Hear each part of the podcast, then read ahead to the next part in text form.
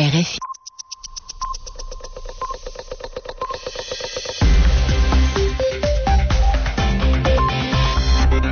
Merci à vous qui écoutez RFI les 22h ici à Paris, 20h en temps universel. Bienvenue si vous nous rejoignez pour ce journal en français facile. Laurie Fachot. Et ce journal est présenté avec Sonia Rollet. Bonsoir. Bonsoir Laurie, bonsoir à tous. Les titres de ce journal. La Russie va bientôt pouvoir exporter du gaz vers l'Europe sans passer par l'Ukraine. La Turquie a autorisé Moscou à commencer les travaux du gazoduc South Stream. Vladimir Poutine a signé d'autres accords dans l'énergie lors de sa visite ce jeudi en Turquie. Un tribunal indien condamne à mort trois personnes. La justice les a reconnus coupables d'avoir organisé deux attentats à Bombay en 2003, deux attentats qui avaient fait 54 morts et 200 blessés. En Nouvelle-Calédonie, retour progressif au calme après la signature d'un protocole d'accord hier entre le deuxième syndicat de l'île et la direction de la compagnie aérienne Aircal. Quelques membres de ce syndicat se sont rassemblés cet après-midi devant le ministère de l'Outre-mer à Paris et cela pour demander la libération de plusieurs syndicalistes. Le journal en français facile. La Turquie autorise la Russie à construire le gazoduc South Stream. Moscou va donc pouvoir commencer les travaux d'exploration de cette canalisation dès le mois de novembre. Ce projet va permettre à la Russie de vendre du gaz à l'Europe et cela sans passer par l'Ukraine. Une signature qui a eu lieu à l'occasion de la visite de Vladimir Poutine aujourd'hui en Turquie. Une rencontre qui resserre les liens entre les deux pays. Le bilan de cette journée avec notre correspondant à Istanbul, Jérôme Bastion. Avec la signature de cette vingtaine d'accords, particulièrement dans le domaine de l'énergie, la Turquie est devenue un partenaire stratégique de la Russie, s'est félicité le Premier ministre Erdogan, rappelant que le géant russe est désormais le premier acteur économique dans son pays, qui est lui à la cinquième place en Russie. La confiance et l'amitié, je cite, qui ont mené les discussions entre les deux États pour en arriver à ce stade, se traduira d'ailleurs par des sommets annuels désormais et l'établissement d'un collège et d'une université turco-russe en Turquie. Mais le plus important à court terme est le lancement du gazoduc South Stream qui fournira l'Europe du Sud en gaz russe. Poutine et Erdogan, d'un bel ensemble, ont souligné que ce projet n'était pas concurrent au gazoduc Nabucco qui vient juste d'être lancé et qui passera aussi par la Turquie et que l'on considère généralement comme une alternative au projet russe. Les deux projets pourront cohabiter, a dit le Premier ministre Poutine, et sécuriser l'approvisionnement. Et pour M. Erdogan, c'est une offre diversifiée qui risque de ne même pas suffire aux futurs besoins européens. Jérôme Bastion, Istanbul, RFI. L'actualité en Asie et les suites des attentats de Bombay de novembre dernier. Le Pakistan recherche 13 suspects avec Interpol.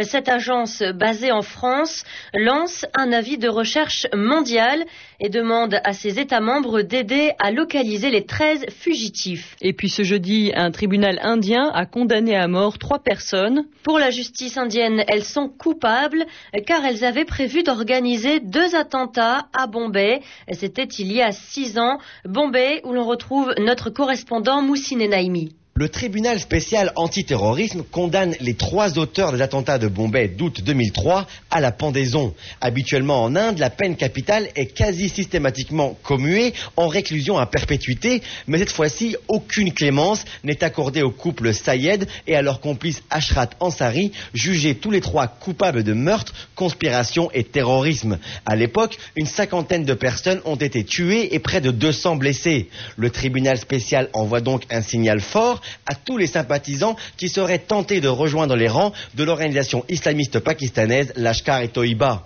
Cette condamnation risque également de servir de baromètre à l'heure où l'unique survivant des attaques terroristes de novembre dernier est lui aussi jugé. L'organisation pakistanaise est en effet suspectée d'être derrière l'assaut terroriste de Bombay qui a fait 180 morts et plusieurs centaines de blessés. Il y a donc de fortes chances pour que le présumé terroriste soit lui aussi condamné à mort. Moussine Enami Bombay RFI.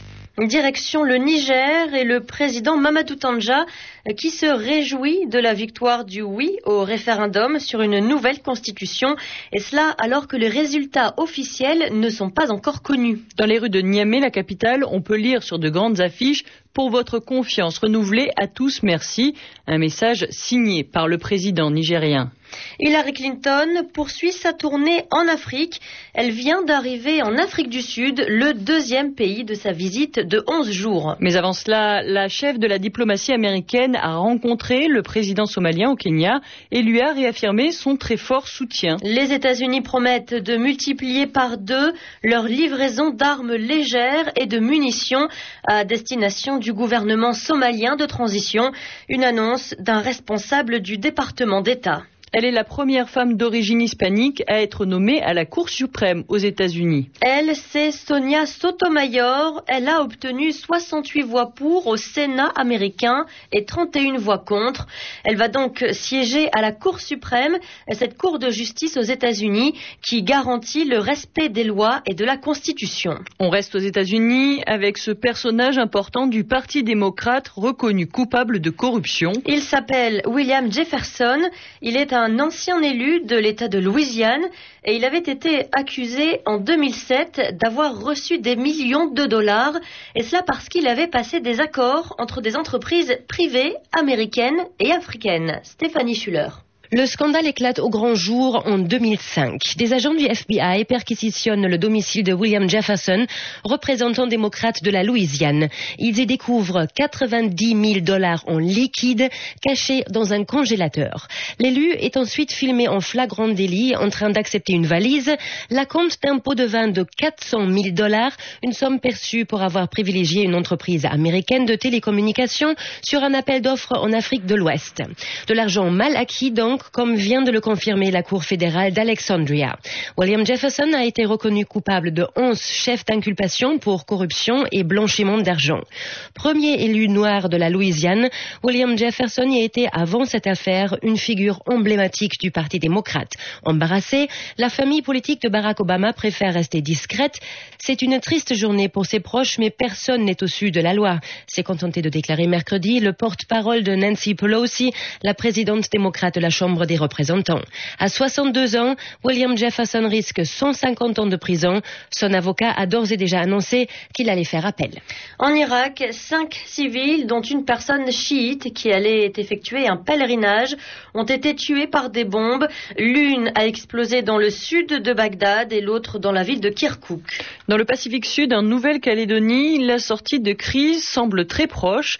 Hier, un protocole d'accord a été signé entre d'une part le syndicat indépendant indépendantiste USTKE et d'autre part la direction de la compagnie aérienne Aircal. Conséquence, les piquets de grève et les barrages ont commencé à être levés à Nouméa, la capitale, et les membres du syndicat ont voté la fin de la grève. La situation s'apaise donc, mais l'union syndicale des travailleurs Kanak et des exploités reste mobilisée, car son président, Gérard Jodard, ainsi que six autres syndicalistes sont toujours en prison.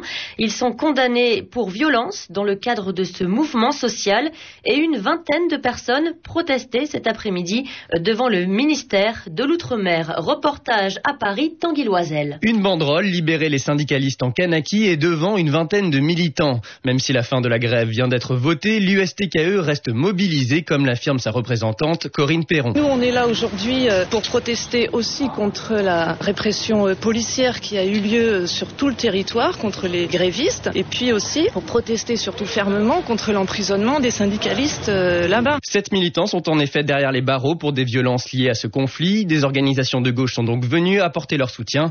Annick Coupet est porte-parole de l'Union nationale solidaire. Chaque fois qu'il y a un conflit du travail, eh bien à chaque fois c'est un peu l'artillerie lourde en matière de répression, les interventions extrêmement dures de la police, la répression, les condamnations à des peines de prison lourdes, etc. Donc franchement, on ne peut pas accepter ça euh, sous prétexte que c'est à l'autre bout du monde et que finalement tout le monde s'en désintéresserait. Et la situation reste tendue dans l'île, comme le rappelle Mehdi Dalaoui, représentant du collectif Solidarité Kanaki. Il y a ce décrochage entre une minorité qui vit très bien en Nouvelle-Calédonie et euh, une majorité qui vit de plus en plus mal. Et ceux qui vivent de plus en plus mal, comme par hasard, c'est les Kanaks, c'est les c'est...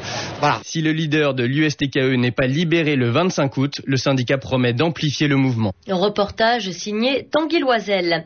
Voilà, c'est la fin de ce journal en français facile. Merci de l'avoir suivi.